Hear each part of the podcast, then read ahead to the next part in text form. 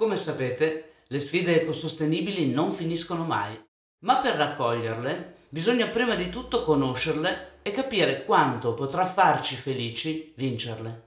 E sottolineo, non potremo che vincerle insieme. In questo episodio di Sfide ecosostenibili mettiamo a fuoco come costruire una felicità interiore indistruttibile per vivere l'oggi e il domani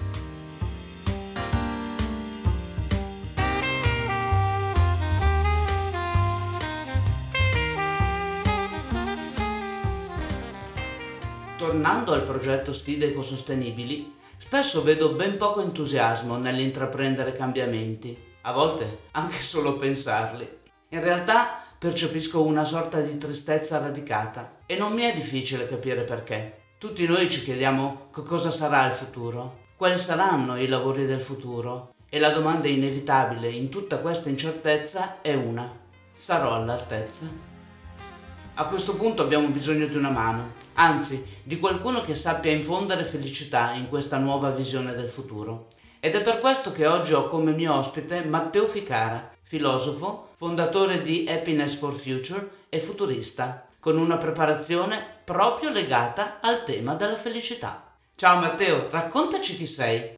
E buongiorno Rossana, ben trovata, ben trovati tutti e tutte, grazie per questo invito, sono felicissimo di essere qua.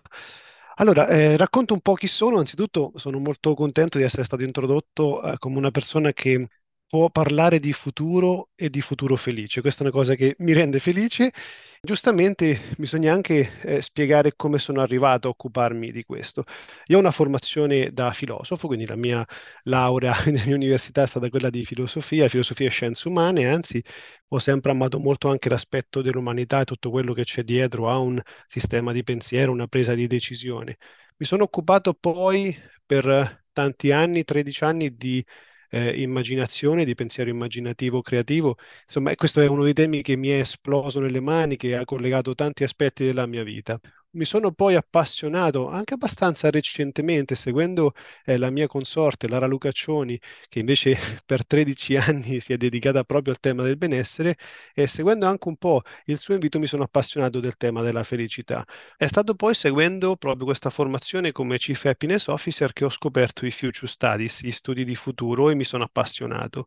E da lì ho veramente fatto tutto ciò che mi era possibile, da seguire i più grandi professionisti eh, nel mondo, ma come anche anche professionisti in Italia che ne abbiamo veramente di importanti e estremamente interessanti. Eh, ho fatto una formazione, quindi sono riconosciuto come futurista da AFICA, Associazione Futuristi Italiani, e ad oggi in realtà insegno anche in questo stesso corso dove mi sono formato e insegno anche nella formazione di CHO. Quindi è stato un percorso che mi ha portato a, a, scoprire e a rivalutare questi temi per me importanti che sono appunto la filosofia, la felicità ed i futuri. Bene, bene, vedo lo zampino della consorte in questo studio verso la felicità e questo conferma ancora di più che l'armonia nelle relazioni agevola la crescita di ogni singolo individuo. Ma tornando al tema, vediamo tutti che la vita delle persone e il mondo del lavoro sta cambiando in un vortice di complessità e di confusione. Quindi, come dobbiamo attrezzarci per immaginare il lavoro che ci attende? Quali sono le competenze che verranno richieste? Come possiamo prepararci per i mestieri del futuro? Prepararsi ai mestieri del futuro ci sono almeno due risposte possibili. La prima è i mestieri che noi oggi possiamo cominciare a intuire che ci saranno nel futuro e poi sono tutti lavori che invece non riusciamo neanche ancora a pensare. Per questi sarà difficile essere pronti, per cui puntiamo sugli altri. Io credo che ci siano, e lo dico anche eh, avendo in mano un po' di, di, studi, di analisi, per esempio il World Economic Forum ha stilato una serie di 10 competenze fondamentali, tra cui ce ne sono tantissime che riguardano queste skill di pensiero, di eh, capacità di apprendimento e di relazione queste siano delle skill estremamente importanti da rivalutare e poi approfondire, rendere più uh, funzionali nel nostro modo di fare. Parlo in particolar modo di alcune competenze come il pensiero immaginativo. Si parla oggi tantissimo di queste intelligenze artificiali che probabilmente nel corso del tempo andranno a sostituire alcuni lavori o a cambiare, e questo è molto probabile, in maniera anche radicale eh, alcuni tipi di lavoro, lavori che riguardano eh, compilazione di dati, raccolta di dati, rielaborazione di dati, ma anche lavori come magari possono essere per esempio eh, quello notarile, quello dell'avvocatura. Ecco, tutto questo ci porta a riflettere su una serie di cambiamenti. Allora emergono sempre di più non quelle hard skill sulle quali abbiamo fondato gran parte del nostro modo di intendere il lavoro negli ultimi anni, ma sempre di più le soft skill, quindi delle skill trasversali che ci permettono non solo di saper fare un lavoro, ma di saperci adeguare alle situazioni, di saper gestire noi stessi, noi stesse in quello che andiamo a fare. Ne cito alcune. Di sicuro l'empatia, perché eh, diversi studi fatti poi da Google, dall'MIT, dimostrano che eh, ciò che fa funzionare meglio un team di lavoro non è avere il talento o la serie di talenti, eh, anzi c'è un bellissimo TED che li chiama i super polli, cioè queste persone estremamente competenti che poi dopo invece vanno a battibeccare magari. Ciò che fa funzionare meglio un team è la capacità di ascolto, l'empatia, che permette di far fruire meglio in una relazione sana le competenze e le visioni di tutti. Al fianco dell'empatia ci metto sicuramente il pensiero immaginativo, la capacità di eh, analizzare il problema, che non è proprio un problem solving, ma è un problem setting e con il pensiero immaginativo noi riusciamo a farlo meglio perché usciamo dalla logica che probabilmente il problema lo ha generato, questo diceva anche Einstein, aumenta così la nostra consapevolezza, che è un tema su cui la Harvard Business Review ha scritto tantissimo negli ultimi anni, anche per le organizzazioni, e poi col pensiero immaginativo possiamo anche aumentare possibilità. Quindi fare chiarezza, aumentare consapevolezza, aumentare le nostre possibilità. Questo ci porta poi a prendere delle decisioni, io lo dico così, più libere, perché se abbiamo maggiore chiarezza di quello che viviamo, del problema, di dove vogliamo andare e più possibilità di scelta, allora siamo più liberi nel prendere decisioni. E al fianco a queste mettiamo sicuramente quella che anche l'UNESCO ha indicato essere la competenza fondamentale del secolo, la Future Literacy, che è un insieme di eh, informazioni e di competenze riguardo ai futuri, cioè la capacità di analizzare il momento e di saper pensare ai futuri. Si parla di futuri nei futures study, quindi sì, proprio al, al, plurale, perché ormai si sa che il futuro non è più una cosa singolare. Una volta lo si pensava come un destino addirittura nelle mani di forze invisibili, ad oggi sappiamo molto bene che questo invece è non solo nelle nostre mani, eh, questo nostro è un plurale molto vasto perché ci ricorda che siamo nella complessità e questa è l'altra competenza fondamentale, quella della capacità di pensiero sistemico. Ecco, quello che succede in un piccolo spazio eh, del mondo può avere effetti in tutto il pianeta.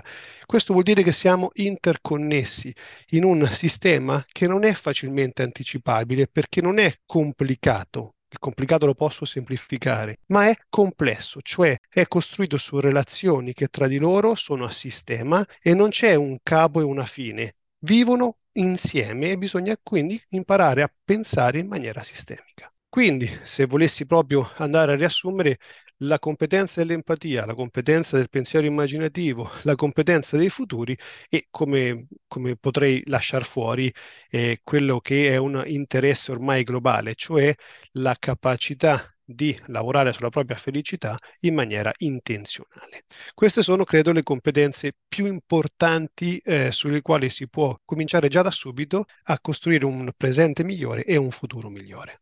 Bene, è molto fico sapere che si possono progettare diversi futuri attingendo tutte queste competenze, ma la domanda è, eh, come si fa? È giusta, una domanda giustissima perché penso che chiunque eh, stia magari ascoltando queste parole se le già apposta. Io credo che abbiamo proprio la responsabilità, la chiamata quasi, di essere lì a proporre dei nuovi futuri, dei nuovi scenari, delle prospettive. Questo perché da una parte abbiamo la tendenza a considerare il domani uguale all'oggi. Ecco, questa è una tendenza che noi abbiamo, un mindset che ci porta a considerare il domani un po' la copia di oggi. Ormai alcuni eventi che sono successi negli ultimi 3-4 anni ci hanno portato a vedere come questo non può più essere. Dobbiamo risvegliarci al fatto che i futuri possono essere diversi da come ce li aspettiamo e quindi ecco l'importanza delle competenze di cui parlavamo poco fa. Quindi abbiamo questa responsabilità dove l'immaginazione poi ci aiuta moltissimo perché ci dà modo di generare più scenari possibili, di uscire dal binario, di evitare questa cosa che si chiama la colonizzazione dei futuri, cioè di riportare non solo sul domani l'oggi, ma sui domani possibili quello che è un mindset, quello della cultura dominanti, dimenticandosi magari gli altri. No? Invece bisogna essere eh, all'ascolto, alla ricerca del punto di vista anche diverso dal nostro. Secondo me cominciare a guardare a una orizzontalità di, di, di prospettive. Da ciò che dici tutti noi abbiamo non solo la possibilità, ma anche la responsabilità di immaginare dei possibili futuri, in una sorta di sinergia quantistica che ci vede tutti protagonisti. Questo è estremamente importante. Poi come si fa? Allora, questo dei lavori sui futuri è una cosa che tendenzialmente si fa più nelle organizzazioni piuttosto che con i privati. E ci sono delle pratiche, degli strumenti che hanno anche una storia importante perché i Future Studies nascono negli anni 60 e c'è tutta una bellissima storia che poi invito anche a curiosare. Una di queste pratiche di futuro, che è una anche delle più semplici, nonostante questo è estremamente efficace e interessante, è quella della ruota dei futuri che ci permette di andare a far esplodere, se si può dire, una serie di possibili conseguenze a partire da un evento, una situazione specifica di nostro interesse. Questo ci permette di vedere che cosa? Da una parte quello che può accadere in una ramificazione di eventi, quindi l'evento 1, poi magari all'evento 1 segue l'evento 2, ma dall'evento 2 possono seguire una serie di altri eventi che si intersecano tra di loro, quindi ci mostra a livello grafico una complessità, un sistema di interazioni e ci permette di anticipare una serie di possibili conseguenze, perché l'anticipazione è uno dei focus di lavoro per, una, uh, per un futurista, per un esperto di previsione strategica. Un'altra pratica che mi piace molto si chiama Tre Orizzonti,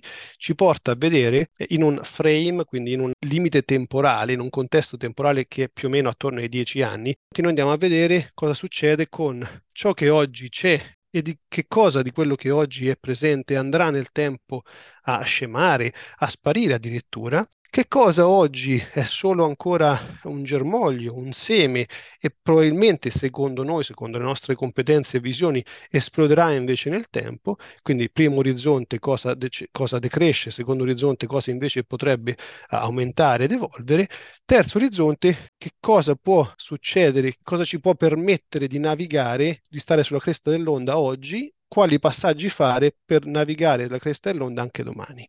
Intanto tranquilli perché sotto troverete tutti i link di questi studi di cui parla Matteo. Ma allora, se questo vale per le persone, vale anche per le aziende che sono fatte di persone. Possiamo rendere la felicità una vera e propria strategia organizzativa per aumentare il benessere, l'engagement, il senso di appartenenza e la produttività? Possiamo farlo, assolutamente sì. Devo dire che c'è un sempre maggiore interesse da parte delle organizzazioni per il tema del benessere. Mi auguro sempre che non sia un, io lo chiamo l'happiness washing, no? sul calco del greenwashing, quindi un interesse fittizio, perché in realtà le indicazioni che vengono dalla comunità europea, da, anche dal PNRR, sono proprio quelle di interessarci sempre di più del lato del benessere, quindi del people care e si possono fare una serie di attività. Io come eh, professionista sia di futuri che di felicità amo sempre poter dialogare con l'organizzazione nel costruire un percorso che vada a prendere la felicità non solo come un uh, intervento a livello culturale, nel senso di una divulgazione, ma che vada poi con un percorso magari più lungo a diventare parte della cultura aziendale e una strategia organizzativa. Come questo è possibile? Beh, si parte bene o male sempre con eh, un quadro della situazione, col comprendere che cosa si cerca all'interno di quell'interesse specifico legato al benessere. Magari ci sono degli interessi a lavorare sul, sul team, sulla gestione dello stress, che è uno dei temi caldi nel mondo per quello che riguarda l'infelicità al lavoro. Noi ne abbiamo selezionati due in particolare, abbiamo visto che molte voci dell'infelicità al lavoro si legano o allo stress, che ha dei numeri pazzeschi, o a quello che si chiama engagement, cioè la mancanza di coinvolgimento sul lavoro. Persone che sono al lavoro facendo il meno possibile perché proprio non si sentono coinvolte. Ma sono tutti fenomeni che dimostrano che c'è interesse nel lavoro ad una maggiore pienezza, ad una maggiore ricerca di significato e quindi dove non c'è ci sentiamo poco coinvolti e un po' spariamo, diciamo così. Uno dei lavori dai quali si può cominciare, infatti una delle pratiche che più spesso portiamo è proprio quello della coerenza cardiaca, perché è un percorso che permette con una pratica semplicissima di gestire lo stress per il singolo e spesso diventa una pratica riconosciuta dal gruppo, piano piano può diventare anche una parte integrativa della cultura aziendale aziendale perché è così importante parlare di pratiche di benessere che possono diventare parte della cultura aziendale? Perché il timore che io ho, che cose che abbiamo visto magari accadere, che si va a fare magari la formazione. La formazione ha uh, un effetto estremamente importante, dà dei risultati molto eh, anche lampanti su un miglioramento del gruppo o del singolo, però poi manca la continuità. Quindi quando viene a mancare la continuità si ritorna in uno stato che era quello precedente alla formazione stessa e si vanifica spesso quel singolo intervento. Mentre andare a fare una progettazione più a lungo termine che eh, si basa anche su un continuo feedback di quello che sta accadendo, una rimodulazione, permette di rendere la felicità una strategia. Ecco, quando parliamo di felicità e di strategia facciamo riferimento a un modello che è quello che la scienza ci passa, quindi non, non più soltanto una felicità intesa come emozione o momento di piacere, ma una felicità di tipo eudaimonico, la felicità è una competenza che possiamo allenare, coltivare con azioni intenzionali, coltivando una serie di aree della nostra vita, tra cui chiaramente c'è l'engagement, c'è la ricerca del significato, il meaning, ci sono le relazioni di cui abbiamo parlato, no? che sono importantissime, un fondamento, e poi ci sono anche le emozioni positive, l'accomplishment viene chiamato quindi la capacità di realizzare gli obiettivi, ma anche una realizzazione personale e quindi ha la possibilità per le persone e per l'organizzazione di andare a curare, a coltivare una serie di aree. Ecco perché menzionavo prima lo stress e l'engagement, perché sono quelle che Gallup ha visto come dati in assoluto più eh, importanti a livello globale. Ma la felicità non è solo questo. Eh, sempre di più vediamo anche dalle nuove generazioni che c'è un interesse spiccatissimo a una felicità che non comprende solo le persone, ma comprende anche il sistema e quindi il pianeta. È una felicità che sempre più diventa etica ed ecosostenibile. La parola ecosostenibilità penso che sia una delle parti di questa ricerca sul tema della felicità ed è bello poter vedere come anche su questo c'è un, un, un interessamento, un movimento da parte delle organizzazioni. Infatti la consapevolezza dei problemi del nostro ambiente il livello di inquinamento imbarazzante, la crisi climatica generano uno sconforto silenzioso che spesso subiamo senza rendercene conto. Quindi, immaginando un futuro felice, dobbiamo necessariamente associare evoluzione a sostenibilità. Già mi piace moltissimo immaginando un futuro felice, assolutamente. Eh, sì, credo che abbiamo sempre più la responsabilità di pensare ai futuri in maniera sistemica ed ecosistemica. Con sistemica piace pensare che comprenda non una sola cultura, non una sola visione, eh, fasce diverse di persone e del loro accesso anche al, al reddito, perché anche questo è un, è un tema molto importante oggi, ma poi che vada a includere anche tutto quello che è l'impatto che noi abbiamo sul nostro pianeta. E quindi sì, un futuro felice che nei, nei, negli studi di futuro si chiamano futuri preferibili, se vogliamo, che sia etico, sistemico ed ecosistemico. Questo è, penso, un punto caldo di oggi e su cui l'invito è a lavorare sempre di più in maniera consapevole e collettiva. In questo senso, rendere concrete le nostre scelte ecosostenibili si lega fortemente con la capacità di pensare, elaborare e ideare nuove visioni del futuro. E anche qui se vale per le singole persone, vale anche per i gruppi di persone, per le organizzazioni, qualunque tipo esse siano, quindi anche per le aziende. È corretto?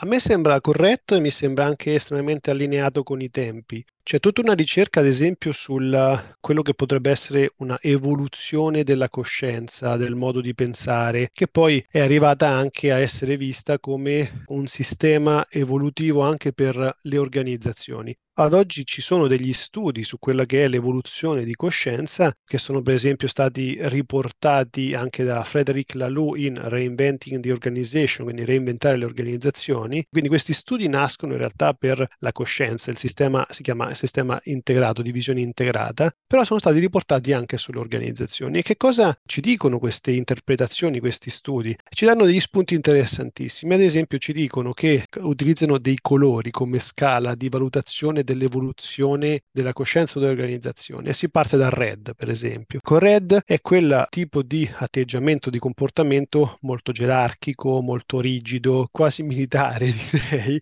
che noi troviamo ancora in alcune organizzazioni. Quindi il capo è il capo, no? non è neanche un leader, non è una, una, guida, mentre oggi si parla sempre di più di leadership nelle organizzazioni. I manager devono imparare a essere dei leader e non soltanto dei capi che danno degli ordini. Ecco, poi andando avanti ci sono diversi tipi di organizzazioni di colore. Si arriva per esempio alle organizzazioni green, che sono quelle organizzazioni che si interessano dell'ambiente, si interessano all'interno del tema ecosistemico. È visto anche questo interessamento proprio come una evoluzione, come dicevi tu, un'evoluzione di pensiero. C'è da fare proprio un passaggio che parte dalla consapevolezza di ciò che c'è, di quelli che sono anche i nostri problemi, perché la crisi climatica è un problema contingente, e eh, l'impegno a cercare a costruire un mindset, un modo di fare, un comportamento, una cultura aziendale che possa essere in grado di affrontare il momento e forse anche trovare una risposta a questi problemi. È interessante notare infatti quanto siano aumentate ad oggi le organizzazioni B Corp, delle società benefit, che sono queste organizzazioni che si impegnano nel redistribuire, nel costruire bene collettivo, bene comune. C'è eh, anche questo interesse nella direzione di organizzazioni orizzontali, dove il, il decisionale è, passami il termine, spalmato, è distribuito in maniera orizzontale all'interno dell'organizzazione, quindi non si va più verso una società per azioni dove il capitale viene dall'esterno e la decisione è legata soltanto al fatto del guadagno, ma rimane nell'azienda e si lega invece a un proposito, a un interesse.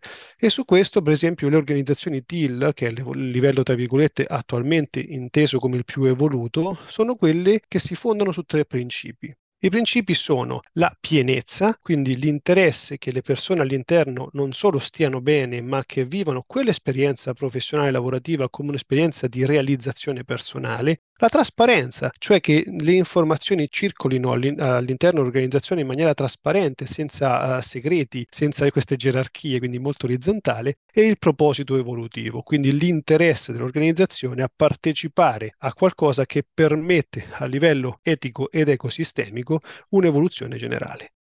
Matteo, stai dicendo delle cose entusiasmanti. Ci stai facendo vedere finalmente una luce in fondo al tunnel.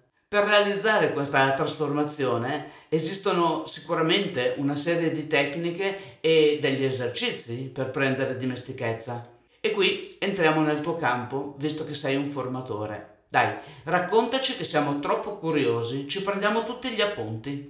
Assolutamente sì, grazie per gli appunti.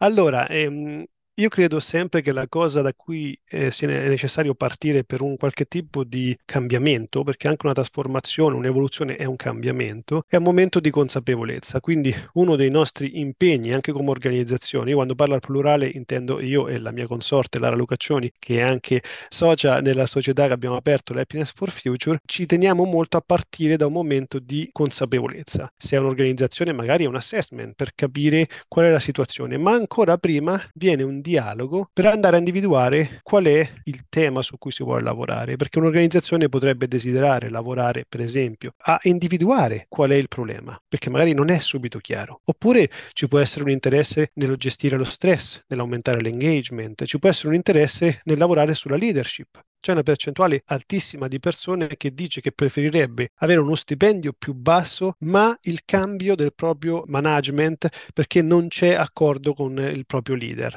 Altre pratiche che si possono portare o esercizi vanno nella direzione di una capacità di pensiero, perché da una parte possiamo coltivare il benessere come eh, stress, engagement, relazioni, ma la cosa più importante è che si possono costruire progetti per portare queste pratiche in organizzazione. Ne ricordo anche altre, oltre alla coerenza cardiaca, noi lavoriamo tantissimo con lo yoga della risata. Lara è la master, una dei 35 master trainer al mondo e questa è una pratica che sta avendo un riconoscimento scientifico pazzesco ed è potentissima perché è veloce. È una cosa che tutti capiamo subito perché ridere lo sappiamo che cos'è, ma quando lo andiamo a portare nelle organizzazioni, quello che si crea è una orizzontalizzazione tra le persone, un avvicinamento incredibile e una unione nelle relazioni, nel modo di intendersi, il corpo, il nostro cervello ragionano meglio, pensano meglio perché c'è maggiore ossigenazione e da lì le cose cambiano tantissimo dal punto di vista relazionale. Da tutto quello che è stato detto fino ad ora emerge indiscusso il fatto che futuro, ecosostenibilità e relazioni sono interconnesse e io aggiungo relazioni vere, perché abbiamo percepito tutti quanto le relazioni tra persone si siano deteriorate e parlo di tutto, eh? parlo di mancanza di rispetto, parlo di mancanza di sincerità, mancanza di dedizione, mancanza di tempo e di voglia di ascoltare e di raccontarsi. Quindi, futuro e relazioni in che modo sono interconnesse? Eh, apri una riflessione importantissima. Tu considera che il nostro progetto di tipo culturale si chiama La specie felice, quindi capisci subito come noi abbiamo messo al centro il futuro, la felicità insieme alle relazioni, a questo noi diffuso. Ci sono delle voci che ci fanno guardare alle relazioni, come dicevi tu, eh, in un modo eh, non ottimista, al di là del fatto che con l'inserimento della tecnologia mobile la relazione è diventata molto più spesso io telefono e attraverso il telefono con l'altro piuttosto che io con l'altro in maniera diretta. Però è anche vero che questo ci ha permesso di entrare in relazione con persone dall'altro capo del mondo in una maniera che prima non ci era possibile o comunque non era così diffusa e culturalmente accettata. Noi abbiamo visto lati positivi e negativi di questo, come abbiamo visto anche cosa è successo sotto la pandemia, persone che magari avevano le uniche relazioni al lavoro, quindi magari momenti di solitudine. C'è chi ha rinforzato le relazioni in quei periodi invece dentro casa, quindi non è facile tirare un filo eh, generico per. Una cosa che mi ha confortato molto è eh, che ho preso dal, dal, World Happiness Report del 2022, quindi con i dati degli anni 2021 circa, è stato che nonostante il distanziamento fisico, nonostante i lockdown, sono aumentati i casi di benevolenza, cioè di quelle attività di volontariato, chiamiamole se vogliamo, che ci portano a dare una gratuità, una cura gratuita verso l'altro. Quindi è molto probabile che quando le cose vanno bene, stiamo bene insieme. Quando le cose vanno bene bene, ci attacchiamo, troviamo conforto, valore e verità nelle relazioni. Cioè cerchiamo l'altro, cerchiamo di coltivare quel qualcosa che, secondo me, appunto, secondo noi, anche Lara è d'accordo, può resistere a qualsiasi intemperia, se vogliamo, che sono proprio quelle relazioni coltivate con cura. Grazie Matteo. Credo che ora abbiamo una serie di strumenti per pensare al futuro felice e per essere noi stessi persone felici. Ti chiedo gentilmente di lasciarci qualche riferimento, visto che fate corsi, sei un formatore e anche uno scrittore. Se gli ascoltatori volessero approfondire, dove ti trovano? Anzitutto grazie a te Rossana e a chi ha ascoltato, con piacere condivido alcuni dei nostri link, la nostra società happinessforfuture.it, per chi vuole conoscere meglio uh, yoga della risata, coerenza cardiaca, laralucaccioni.com per chi si interessa invece di immaginazione e futuri, matteoficara.it. Ci aggiungo anche eh, i nostri ultimi libri, io ne ho scritti 5, il mio ultimo è il primo in cui ho descritto anche un po' la mia storia di vita personale, che credo che sia un valore importante da condividere, si chiama Pensare per immagini, e quello di Lara, che ha avuto anche, un, anche questo un enorme successo, Ridi, ama, vivi per Bor Rizzoli. Quindi grazie e se vorrete poi creare relazione con me e con Lara ne saremo felicissimi. Da parte nostra, queste nozioni sono uno scrigno di valori a disposizione di tutti, oggi e domani, per metterci in condizione di raccogliere le sfide ecosostenibili, perché in fondo siamo qui per questo.